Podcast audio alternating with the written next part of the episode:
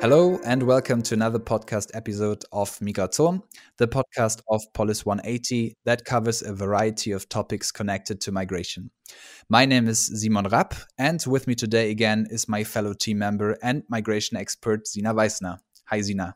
Hi, Simon, and thanks for that kind introduction. Um, I guess in that case, I should call you the expert on Eastern Europe.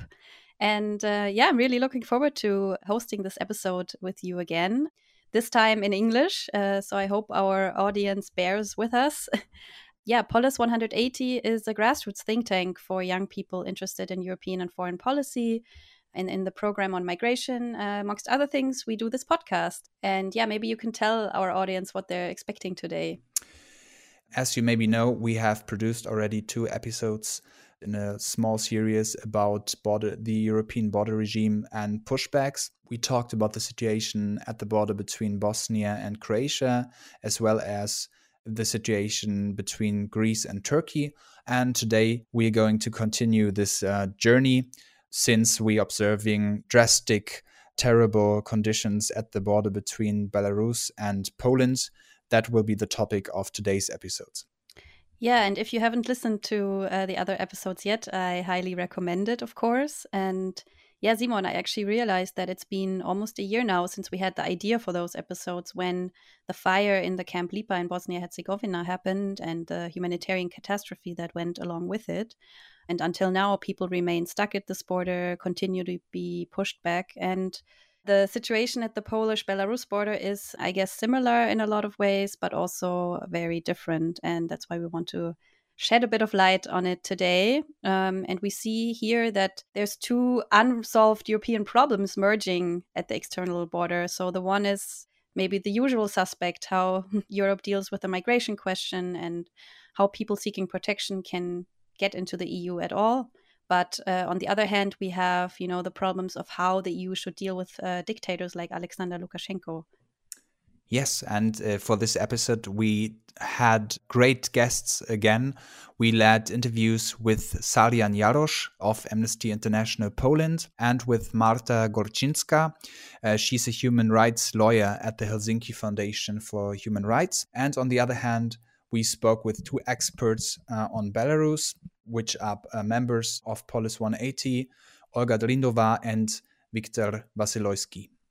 So, Simon, the situation with Belarus has evolved quite a lot and it's still very dynamic. Maybe you can tell us a bit more how it started and how did our interview partners analyze it?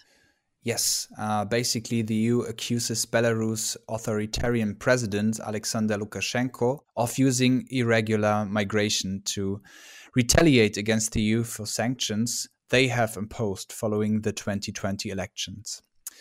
It is widely acknowledged that there has been electoral fraud. That means Lukashenko has not been recognized by most states as the new elected president um, first, the EU was quite reluctant to react, but after Belarus forced a Ryanair plane to land in Minsk to rescue the journalist Raman Pratasevich, the EU imposed sanctions.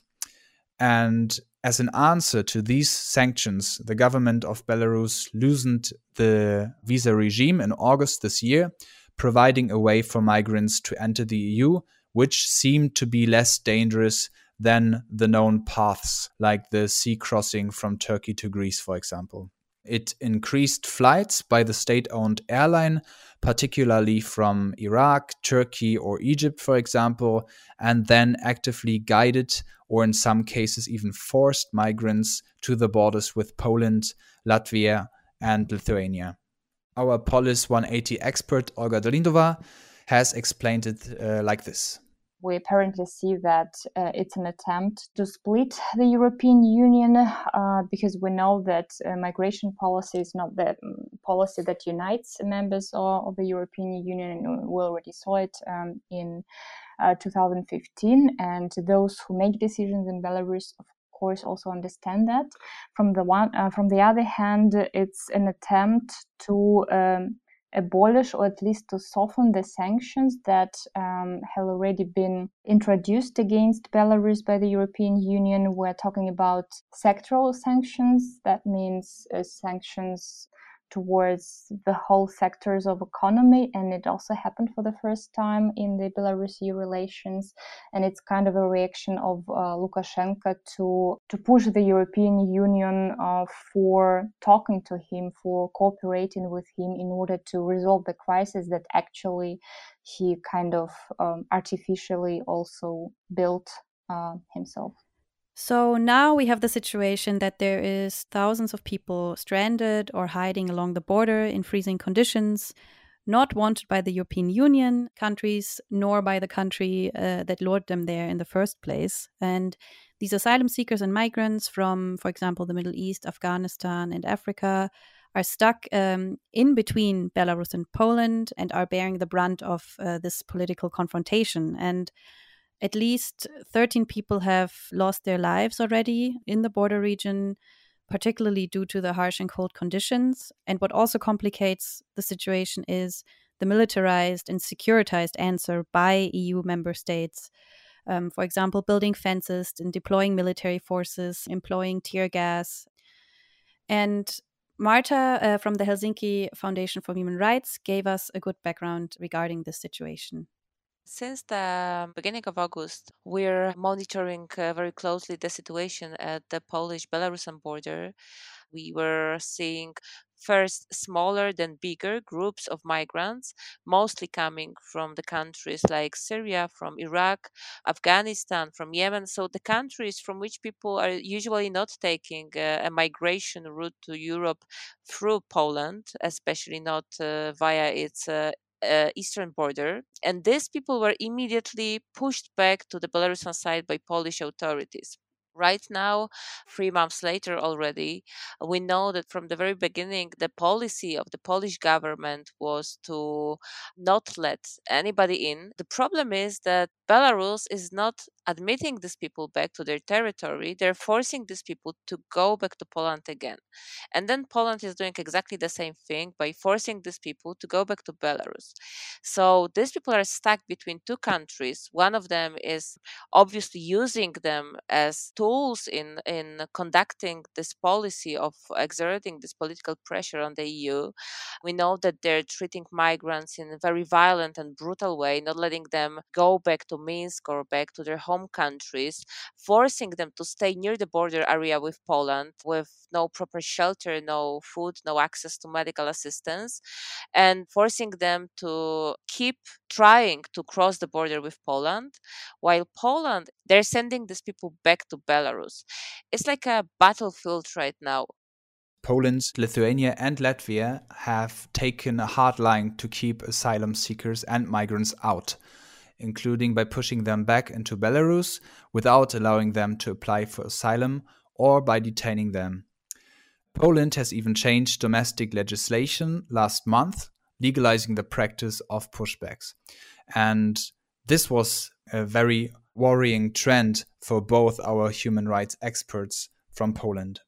All of those changes are highly criticized by our human rights uh, lawyers and uh, organizations, but also by representatives of European Union. And those changes is not only about uh, pushbacks, legalizing pushbacks, and also not providing humanitarian help and lack of access to information to the society, but also lack of access of journalists to the to the zone, but also criminalizing the activists themselves and the locals even we see that most of the asylum applications are being ignored by the Polish authorities in a violation of, of international but also national law. But even if uh, somebody doesn't ask for protection, the return proceedings should be initiated.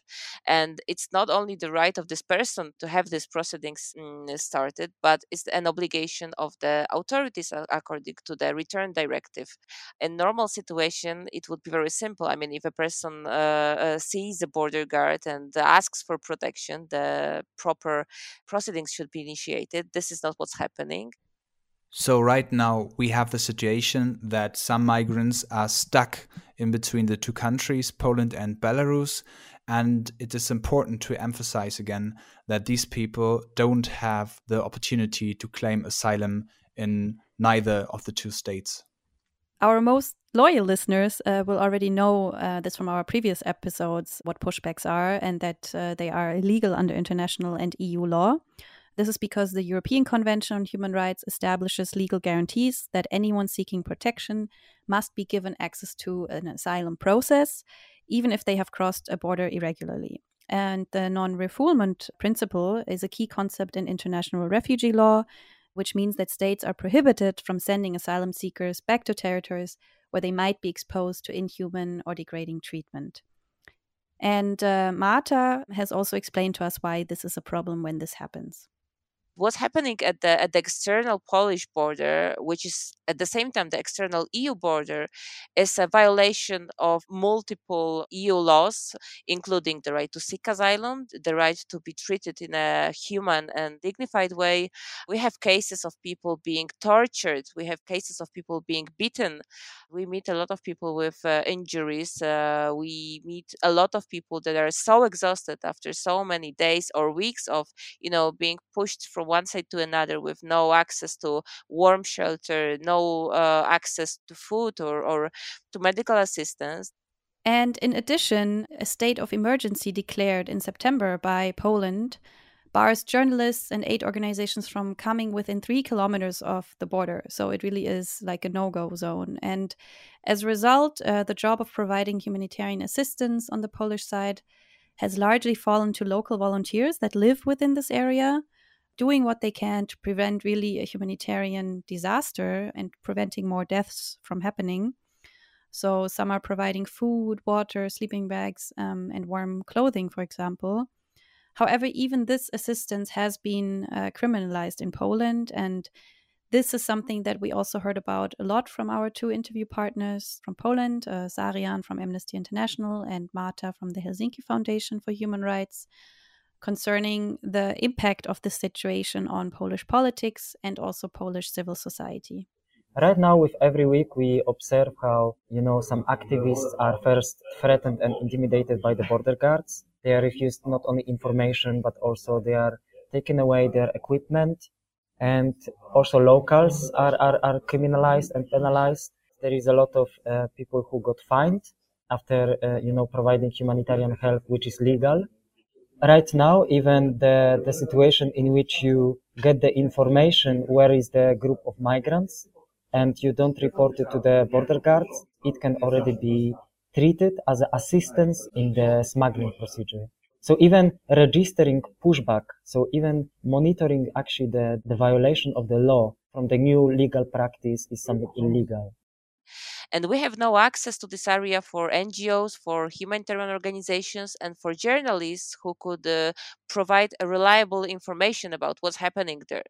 We have a lot of harassment that we see towards uh, local people who are helping migrants in the forest, towards activists who are helping there.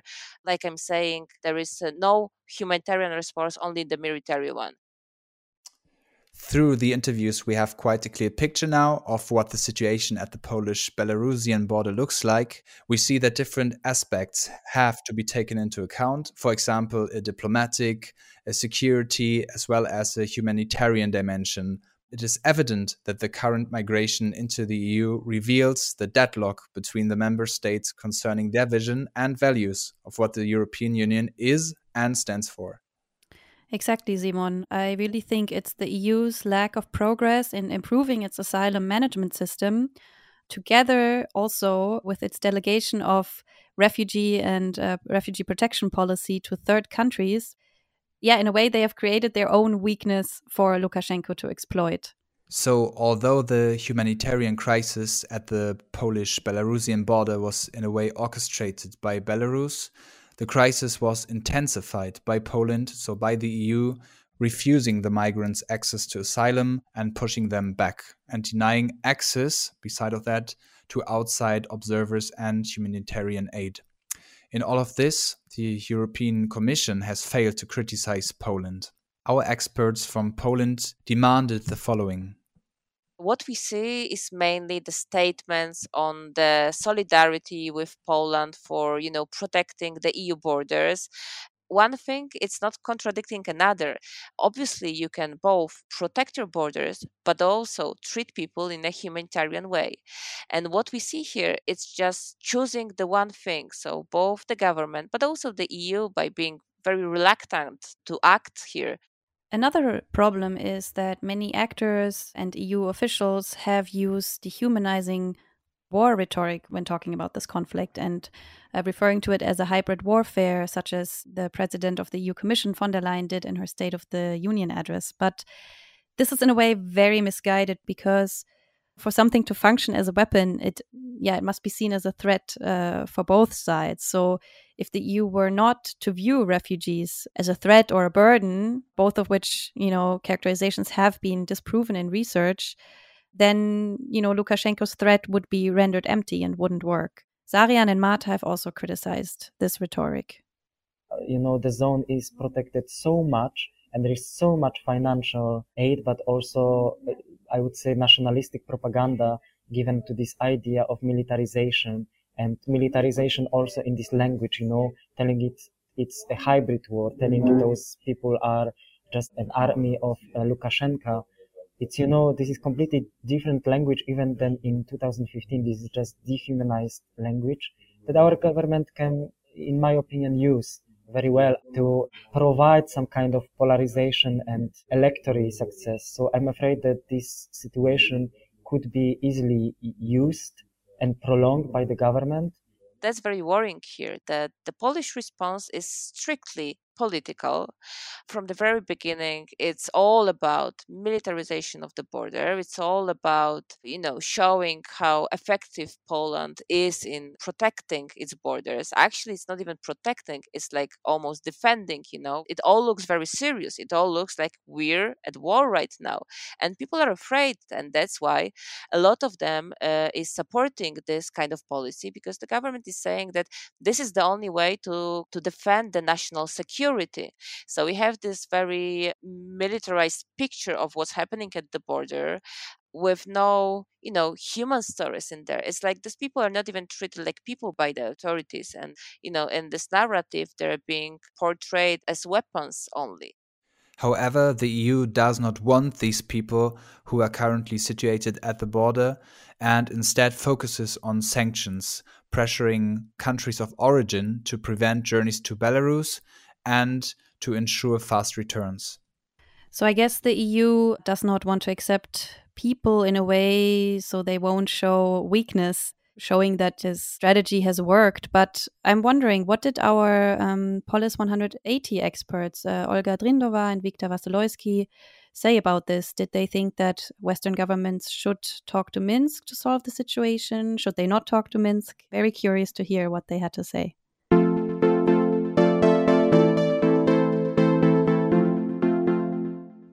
Well, uh, first of all, they agreed on what uh, we have already explained about Lukashenko's underlying motivation. However, they also added another important and interesting aspect to the discussion the usage of fake news and the fight over truth. And Viktor, for example, told us the following.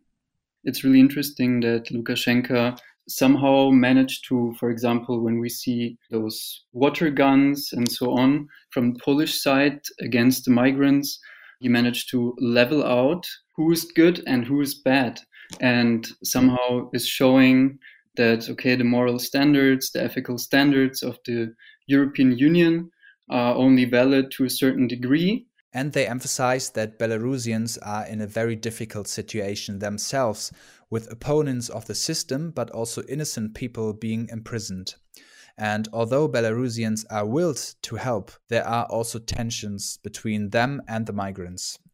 Of course, there are groups of people from human rights organizations that call for helping those uh, migrants in Belarus. But from the other hand, I get a lot of critics from people who do not have this wish to welcome the migrants, who do not understand what, why these people came, and who at the same time are so angry and depressed about the political situation in Belarus that they don't have either wish or time or both to think about other victims of this regime, so to say. So I think we see um, a kind of a victim competition, which is definitely not good for the Belarusian society. Um, I totally see these oppression Olympics going on. So there's a competition of who is actually more to be pitied. There, there are comparisons of, okay, why do the migrants get, I don't know, warm blankets and people in jails or political prisoners in jails don't. I also get a lot of, let's say, amateur footage from the streets of Minsk, um, which is quite harsh against uh, migrants. To my knowledge, I don't have any clue about organizations who are actively helping the migrants um, on the ground. However, they could not give a clear answer about their opinion about the talks between Western governments and Minsk. For example, the phone call between Merkel and Lukashenko came somewhat unexpected and was both a disappointment for the Belarusian opposition and a pragmatic step at the same time. Of course, I do understand why uh, Mrs. Merkel did that. And I do understand that the question was to help the people. So it was more or less a um, conversation on the humanitarian issue of the crisis. Uh, well, it was more or less symbolic, and it was also um, shown um, in the Belarusian state media as, so to say, um, uh, a win situation for Lukashenko as his legitimacy uh, would come back to him after this call.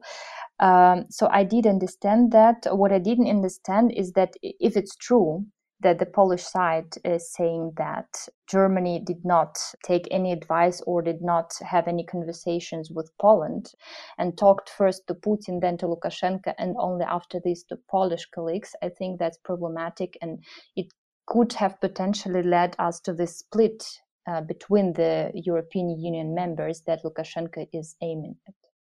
In addition, they explained to me that people in Belarus regard the formation of the new, more progressive German government as a positive sign. Meanwhile, this was linked to higher expectations towards the designated new German foreign minister, Annalena Baerbock. So, considering that the Green Party showed a lot of interest in specifically the humanitarian side of the Belarus crisis or the Belarus situation. I can imagine that the Green Party is also pushing for that. I also saw uh, when the coalition contract um, were partly published, um, I could also see quite a positive reaction on social media in Belarusian opposition circles. We never know if the things that are written down there in the coalition agreement would become their reality, but but at least we see that three parties actually agree on what is happening in Belarus, and this is very important. We have the whole ap- abstract um, uh, on Belarus in the coalition agreement, which is quite a positive sign uh, from the representatives of democratic forces uh, in exile. Besides, we talked about the role of Russia in the conflict, and both Olga and Viktor agreed that although it is hard to say what Russia has in mind, it regards the conflict with interest to potentially find a weak point of the EU. When it comes to certain actions uh, from Minsk, from the official Minsk, like the migration crisis, or like uh, this Ryanair story with Protasevich uh, in May this year, I think it's too easy for people to make Russia responsible for everything that is happening from the Belarusian side because we don't have any facts that tell us that it was planned in Moscow well but it's also another um, thing if something is not planned but still is tolerated and i think that's uh, most probably the role that moscow is having right now. Uh, they are observing it which is for us a sign that they don't have anything against it because if they would of course well russia uh, has instruments to show lukashenko that it's uh, not welcome because you know you have this union state and, and, and a common border. I would also stress that sometimes Lukashenko is a bit underestimated in terms of that he has his own mind. Like, if there is something about him, then he has definitely a strong character. And I think many of these things are very, um, sometimes they don't seem planned, they seem very reactive and very emotional. And I don't think that Putin always has his hand on his shoulder when he is committing crimes it is very difficult to predict what is going to happen next at the border between Poland and Belarus and how the political agents in both countries and Brussels will behave during the upcoming weeks. However, what has been done already is the imposing of new EU sanctions. We also ask our interview partners what opinion they have regarding the sanctions and their potential effects.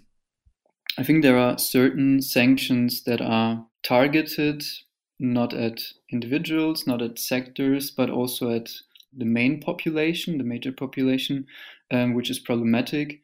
For example, let's say the de facto travel ban or uh, the difficulties to um, get a Schengen visa right now. But yeah, in general, pressure is needed. And also, for example, signals like having a phone call with Lukashenko are maybe a bit painful for the opposition who is fighting him. Actually, I don't really like the the sanctions question because it's, it's it's such a complex topic, and you can never answer these questions with yes or no or good or bad, because all sanctions, of course, have also the other side like they're not only against the so-called state system or the state budget of the countries of course they also have effects on common people who can lose their jobs and so on I think what is important is to understand that the sanctions method or sanctions as instrument is not the only instrument in foreign policy. And I even think that other instruments that the EU has at its disposal, like all these soft power instruments of the external democracy promotion, is actually and can be actually more effective than sanctions. But in such cases as Belarus uh, 2020, um, I can hardly imagine that the European Union, which um, which foreign policies actually based on the uh, democracy and human rights uh, could have reacted uh, in some other way. The other question is here why we have these uh, strong sectoral sanctions. And here, unfortunately, I have to say that it's not about human rights or democracy. It's about um, it's about the security of the European of the citizens of the European Union that were inside this Ryanair flight in May. And the second point, which is also important for me, I think sanctions will make sense if if they are combined with some positive packages with some positive agenda for the for the society that you're dealing with because if belarusians or also other people in other countries only read about sanctions in the media it could also have impact on their um, understanding of the european union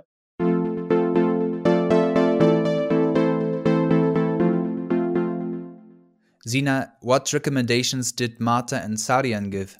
Do they see any feasible solutions?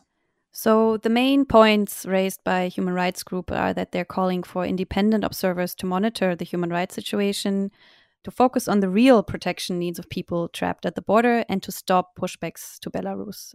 They also mentioned that EU solidarity with Poland should be tied to the upholding of rights standards, so not just towards migrants, but also regarding the rule of law in Poland in general we had this discussion about what migration policies should be implemented. And I mean, right now, just standard ones, you know, like uh, remembering that pushbacks are illegal, remembering that providing humanitarian aid is, is legal. The, the issue is that designing new solutions or designing new migration policies where actually some old ones should be just executed. It would be very powerful from the European Union to, to say directly to the Polish government that those pushbacks are illegal? Well, first of all, we have to stop sending people back to Belarus because Belarus is not a safe country. And each person that is coming from Belarus right now should not be sent back there. So each person should be identified, each person should be allowed to apply for asylum if they wish to do so, and the proper proceedings should be initiated. Then, depending obviously on the result of the proceeding, people can be sent back to their ho- uh, home country if this is the safe place for them. Definitely, and this is actually the most important thing right now, is to provide humanitarian assistance in all the areas of the border. So, humanitarian humanitarian organizations should be allowed access to the border. The most urgent thing is to save lives right now. At the end of today's episode, we would also like to draw a conclusion. So, Zina, my next question would be What is your opinion about the current situation at the border?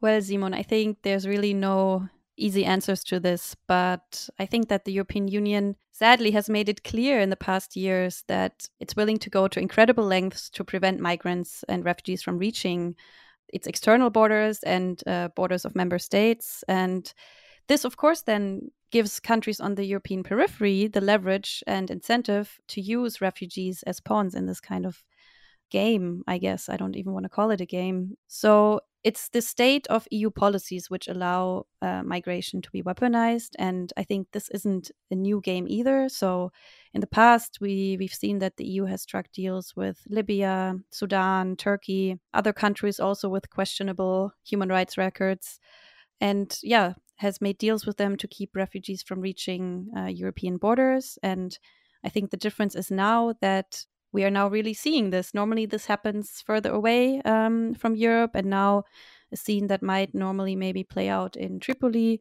is now playing out on the Polish border. What about you, Simon? What do you think has to happen, and how can we and our listeners get involved and stay updated on this situation?